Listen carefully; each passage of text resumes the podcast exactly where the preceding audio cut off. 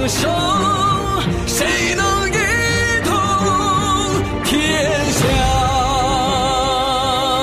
血染万里黄沙今朝谁家天下醉看几度落霞泪洒谁家开甲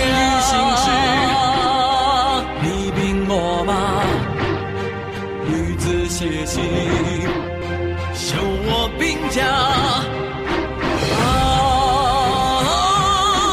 与子同仇，啊，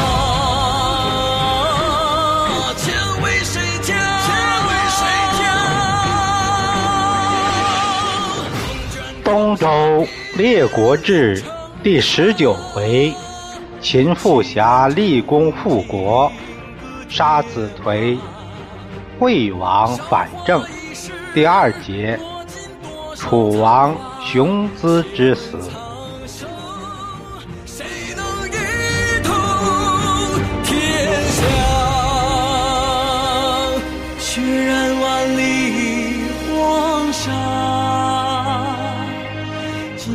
谁？家天下？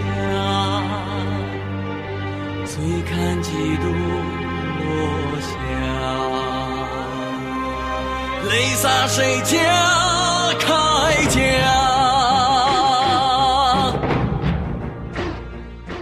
上回说到西鬼，因为楚王一再追问为什么不和他说话，非要他说原因，西鬼眼泪下来了，哭了。吾一妇人而视二夫，缘分不能守节而死，又何面目向人言语乎？我现在一个女人，没办法从事二夫，不能为守节而死，又怎么来面对新欢呢？让我像什么事儿也没发生那样吗？相当矛盾呢。说着，泪流不止。要说起西鬼的处境，也真是尴尬。为了不至于让原配丈夫受难，她只好委曲求全，在楚王面前夜泪装欢。她又不能做到，现在又有了两个孩子，牵挂就更多了。在那个年代，强者为王，和动物中的交配权争夺。没什么区别。要不说楚教化不够呢，中原的文明还没有完全渗透过去，总有一些残留，甚至有些劣根性会突然出现，这也就没什么稀奇了。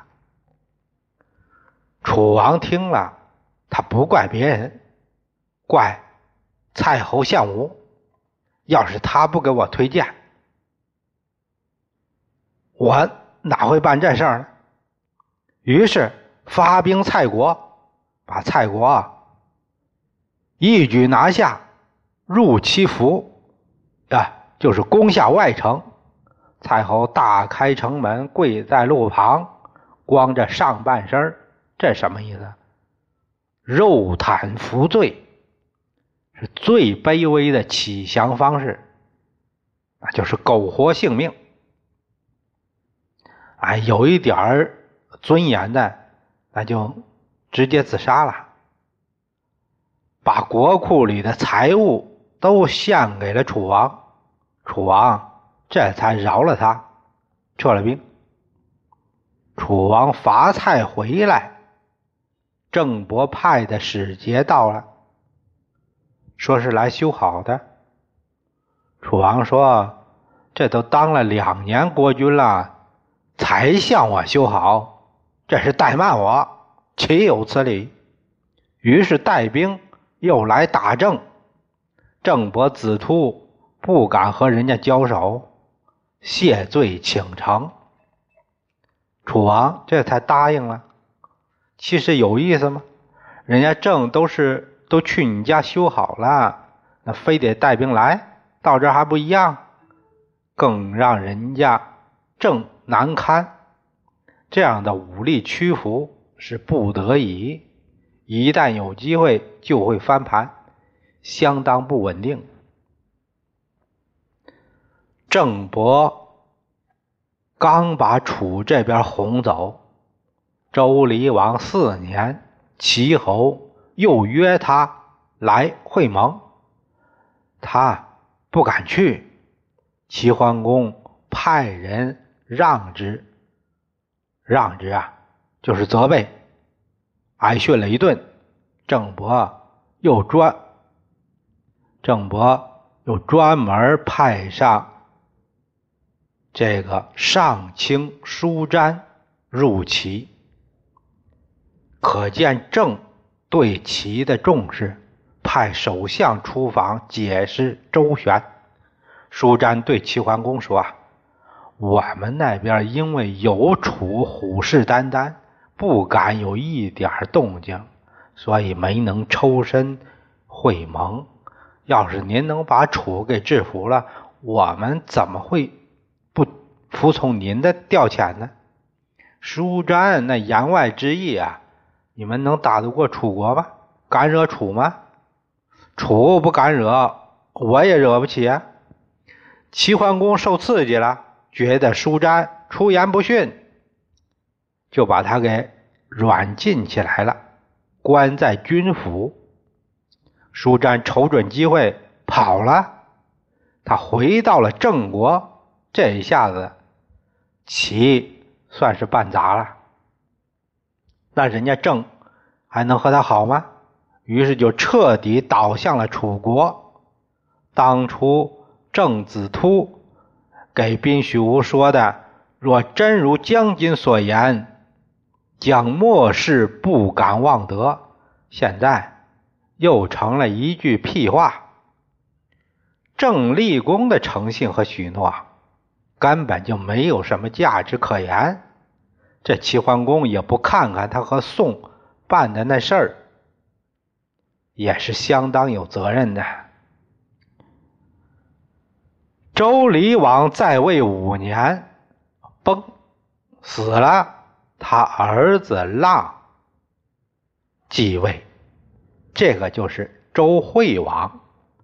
周惠王二年，楚文王熊姿带兵，先前曾和八国合兵打了申国，但是这次合作结果不好，楚王的军队和八国的军队有了冲突。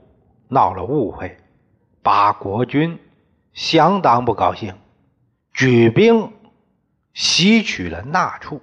那处楚国的地盘，楚国守将严敖仓皇逃跑，过河没船，愣是游泳游过了涌水，回到了楚国。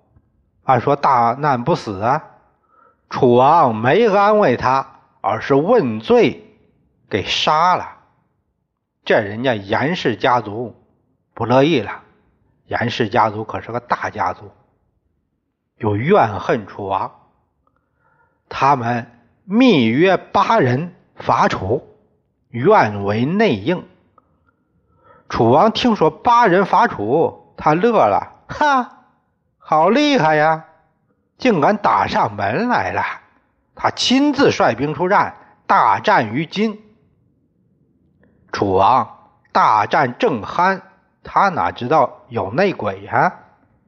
没成想，延族数百人假装楚军，混在了军中，专门来搜寻楚王，来端司令部了。这下子，楚军大乱。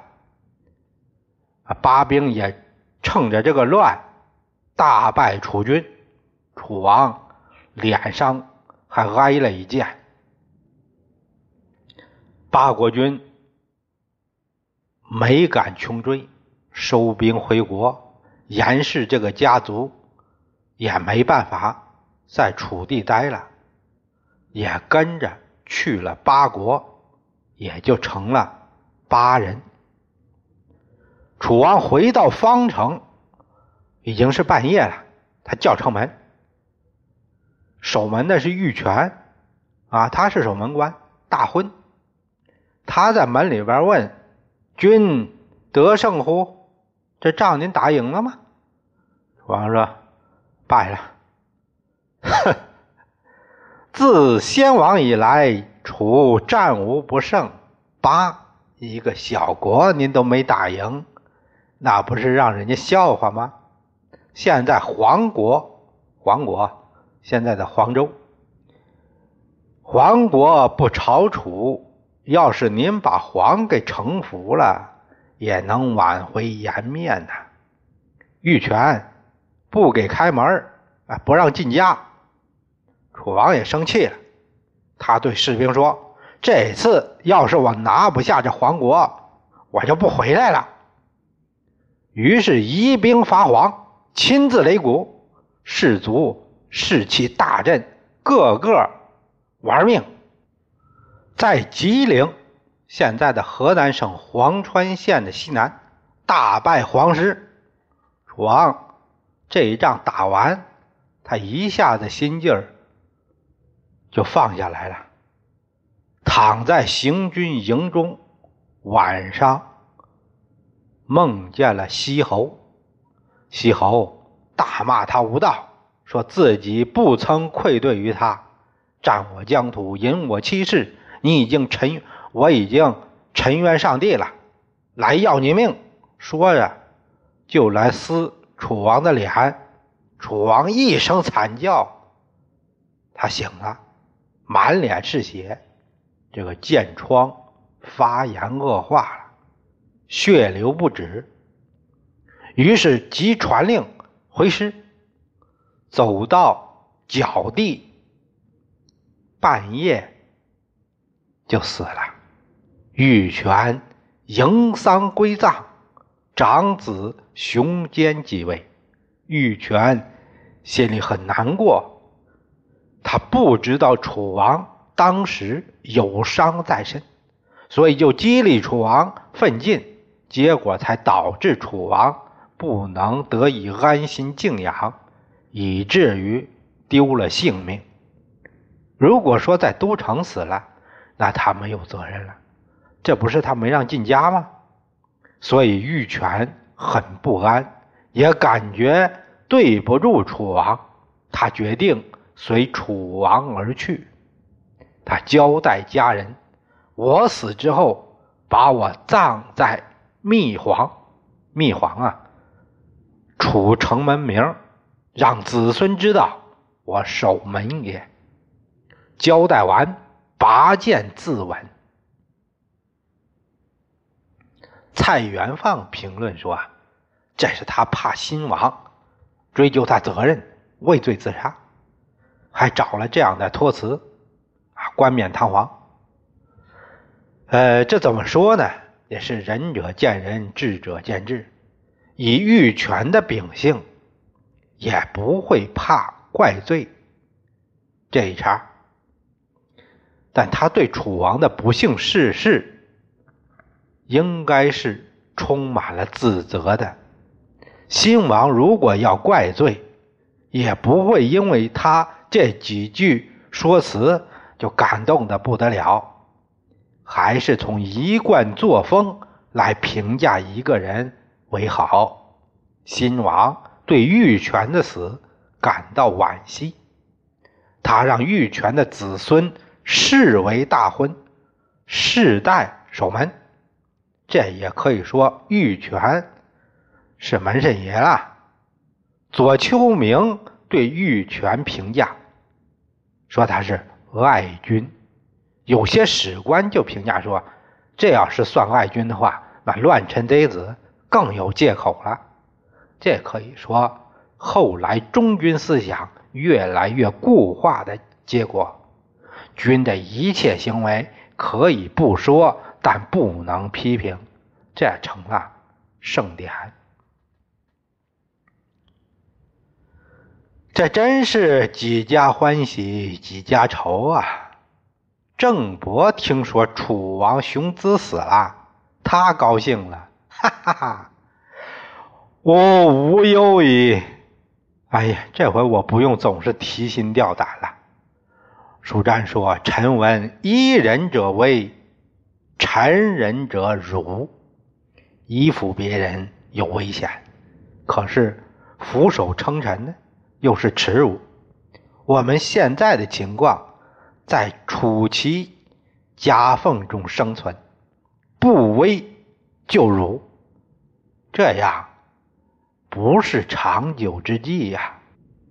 先君桓武。”庄三世为王朝世卿啊，在中央当政，那时候多风光，冠冕于列国，征服诸侯。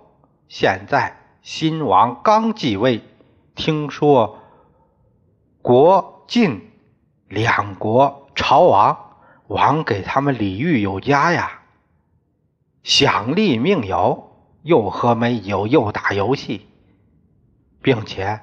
还赐给五对白玉，马三匹。主公，您也不如去朝贡。如果能得到周王的宠幸，修先世世卿之业，虽有大国，我们也不怕他了，不足畏也。立功认为好主意，于是派大夫。师叔去周朝贡，师叔很快就回来了。他回来报告说，周氏现在大乱了。